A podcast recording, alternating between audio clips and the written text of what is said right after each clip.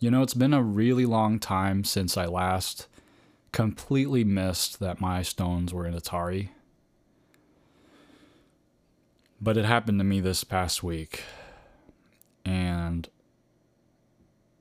it, it brought back like PTSD from when I used to play games and get so zoned in on the game and then decide on my move and then all my stones disappeared instantly. That hasn't happened in a while and it, it definitely brought back some memories. And, you know, even the pros, they make uh, crazy mistakes. So, uh, shouldn't feel too bad. I ended up winning the game, so I actually don't feel too bad. But um, welcome to Starpoint. It's a show about Go for Go fans who uh, are currently away from the board or more likely screen. We're talking about Go, all things Go related. Um, just as a personal update, yeah, that um, just to continue that um, story with the Atari that I I lost. Uh, well, that that was a particularly important Atari to to pay attention to. Um, but you get so focused locally, and this is what I've talked about in um, last episode. I, I talked about sometimes being too focused locally um, and not seeing the bigger picture. And in this case, it wasn't even a matter of missing the bigger picture. It was a matter of uh, missing the local thing, which was the Atari that I should have seen. Um, but yeah, that's uh, definitely brought back some memories of me um, in my uh, earlier days of Go, just constantly missing Ataris and, and just getting like so surprised by snapbacks and things like that. So it hadn't happened in a while, but hey, it happened. Thing is that this game, um, so that that Atari affected like life status of three or four groups, and it just completely flipped the game around because I was, you know, making better moves than my opponent overall, and with that opportunity, and I've taken this opportunity from others before, where where they were they were beating me, and I was just hoping for this kind of like sneaky little mistake, and I I was able to take massive amounts of stones that I shouldn't have been able to take, and it's I enjoy it. I don't know about you guys, but I mean it's not like beautiful go, but um, it is fun to do that. So um, I do it when I can. Um, that flipped the game when he took all those stones, but I somehow found some like Mii Tsuji to to get myself back in and connect that group up and live and win the game. So that was, um, you know, the Aji is really the power of res- resurrection. You know, this is why you don't want to play unnecessary moves. You don't want to play every forcing move um, in a sequence, right? Because you never know what will happen later. And if you kind of like um, solidify this position, there's less freedom for creativity. And uh, you be surprised. Sometimes you look at this corner of the board and you're like, that's dead. And something crazy happens throughout the rest of the game where that group just actually becomes alive again. Um, let me know if you've experienced something like that because it's it's astonishing when it happens sometimes because you're so sure that something is dead until it's not. Um, but on to today's uh, topic of discussion. Um, it was kind of uh, sad coming up with the uh, anecdotes and stories and subject matter for uh, for this uh, topic because well the topic I, have chosen here is um, for this week is is go etiquette and it quickly turned into really just go rudeness because when you start thinking about etiquette you start thinking about when there is no etiquette and you know luckily most go players are pretty respectful and um, have respect for their opponents and the game but you do come across those moments where it's kind of uh, a little toxic, a little sour. Most people don't, when we're talking about online play at least, most people don't really talk much. They kind of just say, um, hi, or thanks for the game, GG, um, all that, you know, ple- all the pleasantries that come with uh, playing. And maybe it's rude to not say that. but generally you don't get too many people being toxic outright, um, especially being a one uh, one v one game. There's not as much need for toxicity as a as you find in a lot of uh, team based video games. If you play Valorant or um, League of Legends, Counter Strike, Rocket League, what have you, there's always just a ton of toxicity, and you don't really see that as much um, in Go because I don't know people don't really talk much in the first place. I did have um, uh, not too recent, maybe a few months ago, memory of a player on OGS who was constantly chatting me during the game, telling me things like, um, "Hurry up, time is gold." Surrender, please. Get out. Haha. Nice try. And just just being really um, obnoxious during the game, and I did my best to uh, uh, ignore all those. And I really wanted to beat him, but I ended up losing, so that was a little sad. But overall, I just don't see people talking to me, uh, especially on Fox, right? Because I don't know if it's because they just see that I have an American flag on my account, so they know, they just assume I can't, you know, I don't speak Chinese, or people on Fox. I mean, I think there's like a lot of kids who play on Fox, people who play in cafes and stuff. I'm not. I'm just assuming, um, but they just don't really talk much. They don't even say hi, thanks for the game, or anything like that. So I don't say much, right? I don't. I don't even say hi when I play on Fox. But I did have this one player who started talking to me during the game, and he was like, I don't know why, but he was just kind of like, I'm Chinese, you're American. And I'm like, great, I'm trying to read this sequence out. And um, then he continues, I like beef. What kind of food do you eat? And I'm like, look, buddy, like I, I'm I'm down to be your friend, but maybe after the game. I I was like on 30 second Byoyomi. I'm trying to like read out this sequence, and this guy's trying to just make friends with me, um, which was not um, rude in my eyes uh, uh by any means. Just uh, I just couldn't respond. I decided not to respond to that person because I needed to focus on the game. Um, but yeah, uh, the other another memorable um, time that I've uh, had chatting with people while playing games was um, on KGS. I don't play on KGS much, but I did pick up a random game one time and my opponent we, we were playing a pretty relaxed time control. My opponent was rated stronger than um, than me, so I wasn't really stressed out about the game. It wasn't I was my account's not built like hasn't built up a you know a solid foundational rating. We were playing handicap game, and it seemed like we were just kind of chilling. So they were talking to me about the weather and, and stuff, and just kind of just everyday stuff, and it was really nice. It was just a nice interaction, and I think that's one of the beautiful things about Go is just kind of getting to know someone uh, over the game. Um, I wanted to talk about a book that my b- girlfriend got me for, I, I believe it was for my birthday, called The Master of Go. Now, this book goes over, it's like a semi historical um, novel, and it goes over the last game of Honinbo Shusai. And I call it semi historical because this game was against Kitani Minoru, and this game actually exists. You can look it up. Um, but Kitani Minoru is not called as such in the novel. His name is Otake. So I believe there's several details about what happened in the book, this book called The Master of Go, again, that were changed slightly. And I don't know why, but that's all I know that it's not completely one to one with what happened, but it seems to be pretty close. Um, the the book has uh, Kifu uh, diagrams throughout, scattered throughout. It goes over this one game, and you can follow along to to see like what what point of the game they're in. It's not a technical book. They don't talk about like oh they played here uh, because this Tsuji was here and this was better for point. I mean, they do mention the gameplay somewhat, but it's definitely not like something like um, Invincible, um, the games of Shusaku, where they, we talk a lot more about um, the quality of the moves. I actually haven't read that book. I just I've skimmed it a little bit, so I kind of know. Um, but anyway, in this book, um, there's a there's a lot of themes. Um, I highly recommend the book, although it may be a little bit um, slow paced and mundane to some when you're reading it.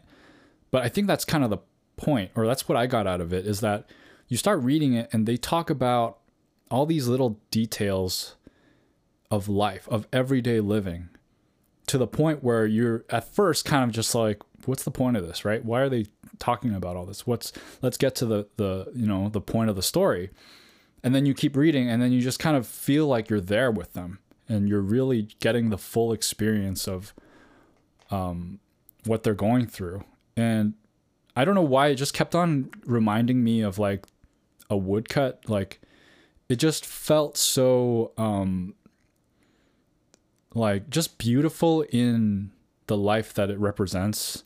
You'd have to read it to know what I'm talking about. But um or let me give you some examples, right? So you know how like when you watch a movie or uh, read a novel, you never see the characters go to the bathroom, right? They never like this is a thing that we we do as human beings, right? When you watch Harry Potter, like before they go into the forest they don't you know they don't go wait hold on let's we should take a bathroom break right because we're probably going to be in the forest for hours right that's something that would happen right? I mean unless they have some kind of like um spell to like get rid of to empty their bowels uh bowel yeah some kind of like bladder emptying spell. But in any case like whatever the the book or movie like you usually don't talk about these mundane things. And in this book the master of go they precise they talk about it because it has an effect on life right? Like they talk about how during one of the sessions um, okay by the way Kitani Minoru his, his name is otake in the book right? So otake has this habit of going to the bathroom very often right? And that's not a, it doesn't seem like a very significant thing that you would normally not talk about but it does change like the atmosphere of the session of Go that they're playing. That this guy is, keeps going, getting up, going to the bathroom. He, he's gone up three times already, and this is like a notable thing. If you're there with them, you're gonna notice that, right? You're gonna like let's say if you're texting your your friend like what's going on in this, you're like, oh yeah, this guy got up three times. So it's like it's a very normal like thing to notice in real life, but it's just not something that you would normally find in a novel. And there's a lot of these kind of details. Um, a lot of talk about where to play the game, about what time to play the game, when they had lunch, things like that. And it's once you get into it, I feel like I personally started appreciating the beauty, and I would read this book again. Um, it's a fantastic book.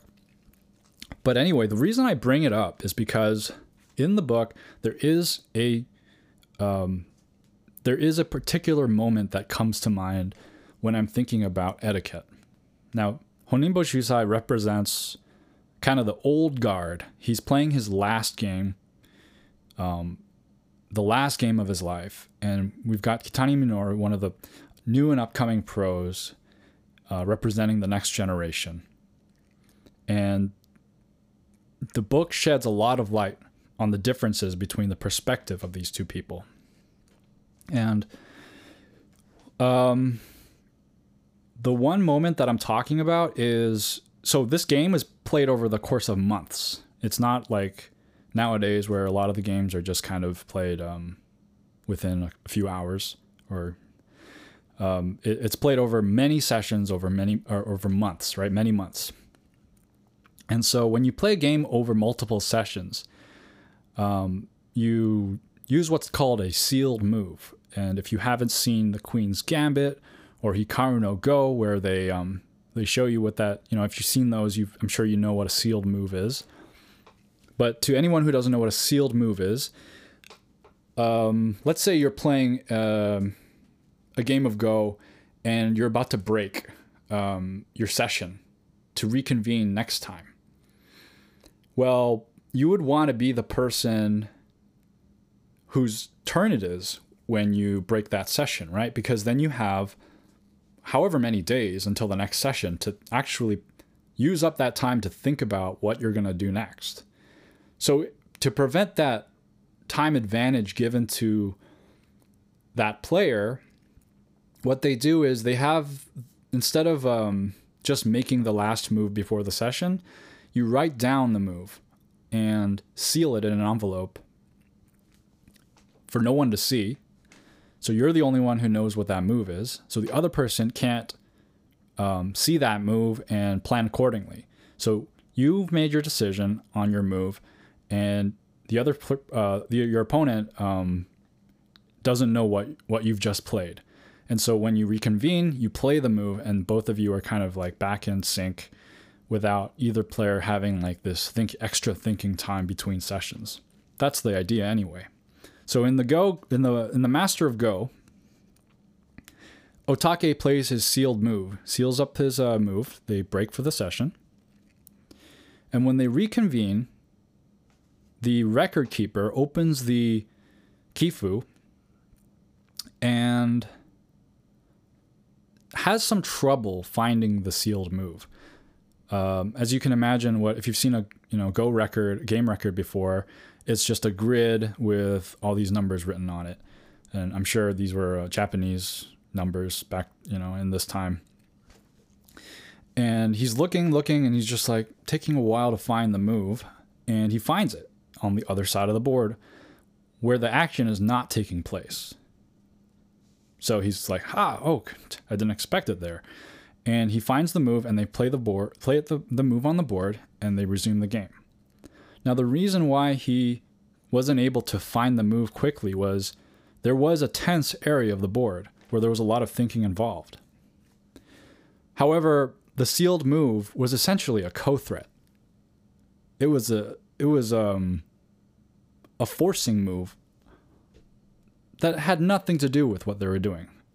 So essentially Otake took this sealed move and put in this move that seemingly just forced Honinbo Shusai to make to to have a, an answer on the other side of the board, giving Otake the time between sessions to think about what he was going to play in the actual area of interest and this kind of made the uh, master upset. And there's a lot of moments in the in the book where they, they almost cancel out the game and, someone resigns and something. But but the um, whole point is that like that was seen as rude in some cases, right?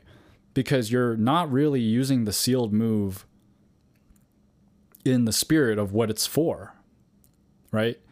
The sealed move is so that someone can't think about their next move over the course of the, you know, the time between sessions. But in effect, you can do this. Even though in Go we have sealed moves, you can play a vital point somewhere where there is a group that's alive technically, but you can play a Sente move over there, threatening to kill it, and waste that sealed move on that essentially like a ko threat, allowing you to think about your next move in the other side of the board where where it really matters. Um, so in a way, the master's perspective is kind of valid, and you know you really should play pure Go, right? You shouldn't try to take advantage of these time systems, this meta stuff. You can't. You shouldn't meta game. But on the other hand, victory is important. If your goal is to win the game, you have to follow the rules, yes, but you must do everything you can within those rules to win the game.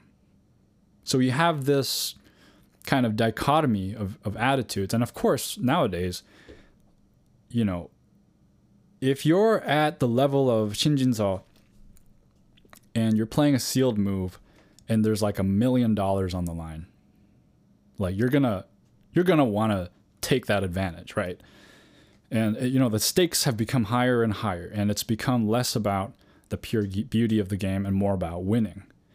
And the more it becomes about winning, it seems that the we we kind of venture a little bit farther away from the purity of Go. And that just seems to be something that happens. And maybe it's not a good thing, but maybe it's fine. I don't know. Let me know what you think.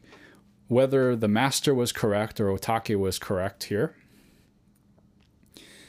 Um, it's it's something that I think about every now and then about how we can't exactly escape the meta of any game when the stakes are, are raised. Right? It, just like think about how much politics there is in sports. How much of sports is money and contracts and advertising and referees. There's so much there's almost more if you look at the competitive sports scenes there's almost more talk of that meta stuff than the actual game itself. It's just something inescapable. When you look at when you're playing a game of go you can focus on the go but you have to also manage your time. There's no way around that and time isn't inherently like a go thing but you have to be good at it. You can't just take all the time you want on your move. And so there's a balance, right? You need to be able to manage your time and you have to have external skills around the go. Because if without them, like, you know, you're like let's say you're a great go player, you're a genius. You're a genius go player, but you don't take care of your body. And you don't you sleep in right? Or you, you don't sleep in. You you go to sleep too late, and you show up late to your tournament. Um, you piss off the tournament director, right? You do all these things that are, you know, obviously that that doesn't mean you're a bad Go player to do these things. But let's say you sit down on the board, and because of all this stuff you do, you lose the game. The Go is not in a vacuum. No game is in a vacuum. It's in the world we live in, and we have to deal with these metas. And so but then we also have this like deep desire to play as purely as possible and play for the beauty of the game. So it's just kind of this like catch 22 almost. But you have to deal with these necessary evils, which is why it's so important to come up with like the most elegant possible systems and rules surrounding the game so that we um we can play the best go we can play and not focus too much um, on the outside stuff. I um, want to share an anecdote of something that happened to me during a, an AGA rated tournament. I was playing an older Chinese man, and we played a long game. It had a ko fight in the middle of it that was just a tit for tat long ko fight. Honestly, uh, not a fan of that kind of go, but it, happened. You know, I had to had to do the had to fight for that ko. And the thing about this game was that my opponent didn't notice that he didn't stop the clock. So I said, "Hey, you didn't stop the clock." And I pointed at the clock and said, "Your time is still running, so that I can make my move." And that's kind of an etiquette thing, right? I, if I was really playing the meta, I could have let that clock run as long as I could right? And it's actually on him. But I didn't, right? I, I didn't. That's not the way I want to win. So I, I said, hey, your your clock's running, and I expect someone else to do the same for me, right? That's kind of a dumb way to win. But it happened again, and I said, hey, your clock's running, right? I said, oh, and he smacks the clock. And then it happened again, but I didn't notice. So his clock was running and I was staring at the board. He was staring at the board, and his clock was just running and running and running. And when I was about to make my move, I noticed my clock wasn't ticking, and I was like, "Whoa, your your clock's running!" So he, smacks the clock. Make my move, and he's down a lot of time. I don't know how much time had passed. Honestly, time kind of freezes when I'm playing Go, so I can't I can't even give an estimate. I would say like, no, I, I'm not gonna give an estimate but it was it felt like a long time. Um, And so what happened at the end, we're playing this long. We play the game entire in, in its entirety, right? We play all the way through the end game, and we're even to the point where start we're starting to fill in dame. and I don't even know what rule set we're using. I mean, I guess we're using AGA rules. Um, we should be using yeah, we should be using AGA rules. Um, but there was no, you know, in the AGA rules, you're supposed to pass a, passing stone at the end. There was none of that, so it's kind of like eh, sometimes these AGA tournaments they're they're not completely uh, following uh, the protocol. But we we reached the end of the game, and we're playing like second to last moves almost. He, I play a I play a dame or something like that, and then it's his turn. I smack my clock. It's his turn and he t- his time runs out. He flags. I point it out to him. I say, "Hey, your your um your clock." and his response is, "The game is finished." Just looking at the board, like, like almost like, "Who cares?" Like the game is finished. Like, you know, doesn't matter. And I'm just kind of like, you know what? Yeah, let's go to counting. Sure. Half out of politeness, and half out of I actually kind of thought I was ahead. I ended up losing the game. I was uh I was behind quite a bit actually. So he played better go than me. But by if you were really being a stickler for the rules, I won that game. I don't think I deserved to win the game. I gave him the win for the uh you know, for the official score. But it was kind of like a weird moment, right? Because I think you know, when you run out of time, you actually lose the game, right? In any context, right? Whether you're professional, whether you're playing online. But in this situation, I'm like, I don't want to steal rating points just from this kind of like time thing. But if you're consistently, if you're a great Go player, but you lose half your games on time, you're going to have a lower rating. And so it's it's kind of a hard call to make. I mean, I, I just wanted to kind of be respectful and move on and just say, hey, like good game, you know, you won. You got, you got more points than me, although you know your clock did run out. But um, yeah, I don't know if I would say it was a bittersweet feeling. Um, I felt I felt more disappointed that I lost the game in terms of points. I didn't really care as much about whether I won the game on paper or not. Like, regardless of whether I won on paper or not, my go wasn't good enough to win on the board. So that's really what I more like cared about. Um, let's see how we're doing on time here. So, actually, um, we're doing pretty good on time. I want to share one more, uh, one more, uh, what's it called? Anecdote with you guys before um, moving on, I've only played two live tournaments, um, and that that story was from the second one. This story is from the first one, where oh, this one's this one's kind of ridiculous, but I was um I was playing. I, I was sitting down, and the the go boards were like really like like plasticky vinyl, like they curled up on the edges and there was a cup of water in the middle middle of my board. No, no, no. There was a cup of water next to my board, and I'm getting ready to. I'm setting up the stones and everything. I'm, I'm opening the boxes, and this kid next to me, he he gets this cup of water, and he puts it in the middle of my board while I'm setting up, and I'm I'm just kind of like shocked, and I, and I like pick up the cup, and I'm like, hey, this is, you know, I'm going to play here. And then he just goes, That's not my water. And I'm like, Okay. In my head, I'm just like, That's beside the point. Like, and I, anyway, I give it to my, I give a cup of water to my girlfriend and I move on.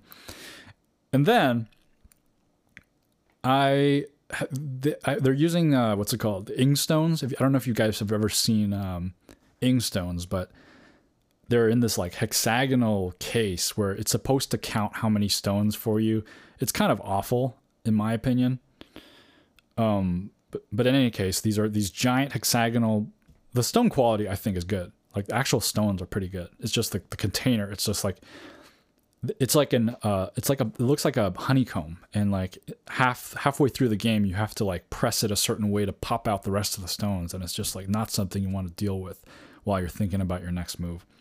And anyway, that was a um little bit of a little bit of a um, side note. When I um, I'm setting up the stones and I'm noticing the board curling up, I use these stones to pin down the, the edges of the board. And these are my stones, not my stones, but like the stones that I'm going to be using with my opponent. And this kid just grabs grabs that set of stones off of my board onto his board to do the same thing for his own board. Just completely um, ignorant of the fact that there's another person next to him. And I'm just kind of like, okay, this kid just clearly doesn't understand how to behave around people and I'm just kind of like, all right, let's just not cause a scene. I'm just I just sneak the stones back onto my board, pinning down my my uh, my board so that it's not curled up on the edges and, and I'm good. And we start playing the game. He starts bickering with his opponent. I don't know what they're bickering about, but it's really distracting. So a lot of stuff happens, right? Around the game. And you can't avoid it. It's always going to affect you. There's always going to be something. And this is, I think, partially why we have rules of etiquette so that we can control as much of it as possible with the the way we carry ourselves around the game and um, having expectations for how we're supposed to be um, playing or how, not not playing but just how we're supposed to behave right um, there's just so, some social norms set in place um, to try to have a little control over this quote unquote meta around the game. I think there's a lot of stuff to talk about with Go etiquette. I, am definitely going to revisit this topic um, because I, I, don't think I've gone through everything that I feel like I could have gone through. Um, but I would love to hear you guys tell me about stories that you've had about Go etiquette. I'm sure you've got you've got tons. And if I get enough responses, I may start like kind of like a listener mail um, segment at the end of the show.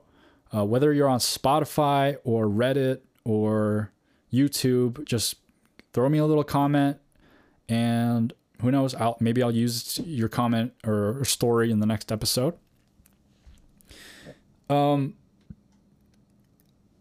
So, just want to cover a little bit of Go news in the pro world, Shin Jin-seo versus Xie Ke, not to be confused with Ke which I, I was confused because they sound kind of familiar. I mean, similar. They played in the finals of the Ing Cup, finally. Uh, the Ing Cup, if you don't know, is one of the largest Go tournaments. It's an international tournament, and it happens every four years. And technically, this Ing Cup, this ninth Ing Cup, uh, ing. Oh yeah, it's the it's the same uh, ing that I was just talking about with the stones, the hexagonal stones. And this one was actually technically the 2020 Ing Cup And the reason why it just finished uh, August 24th or August 20 or should be August 22nd or 3rd. In any case, somewhere around that time of this year, 2023, is because of the COVID pandemic. So they played out the tournament and they had to reschedule this Ing Cup final for it's, it's insane because you play all the way through the tournament and then you're about to play this grand finale and then you have to wait like three years. Uh, it's crazy because a lot can change in three years. It's like, are these two even the rightful finalists at this point? Well, we know Shin Jin-seo is because, you know, he's pretty much still on top of the Go world, and he won the cup. So uh, he won in two games. I think I think it was a best of three, and he won for both both games um, that they played. So they didn't have to go through a third. So congrats to Shin Jin-seo for winning the Ing Cup. If you want to know more about um, the professional Go scene, there is a podcast called the Pro Go Baduk Weiqi podcast run by Chow Dai and Gaza. I believe they're in Australia and they do an amazing coverage of every little detail of the pro scene. I don't even know how they do it, but if that's something that interests you, go check it out. Um, I honestly, it's the only other Go podcast that I know of aside from Starpoint, which is what you're listening to currently. Um, but that's yeah, that's that's gonna be it for today. Um, just let me know uh, if you have any Go etiquette stories yourselves again, um, and let's see if we can gather up enough uh, listener feedback to have a little bit of a listener mail section at the end. Um, so until next week, keep playing Go, and goodbye for now.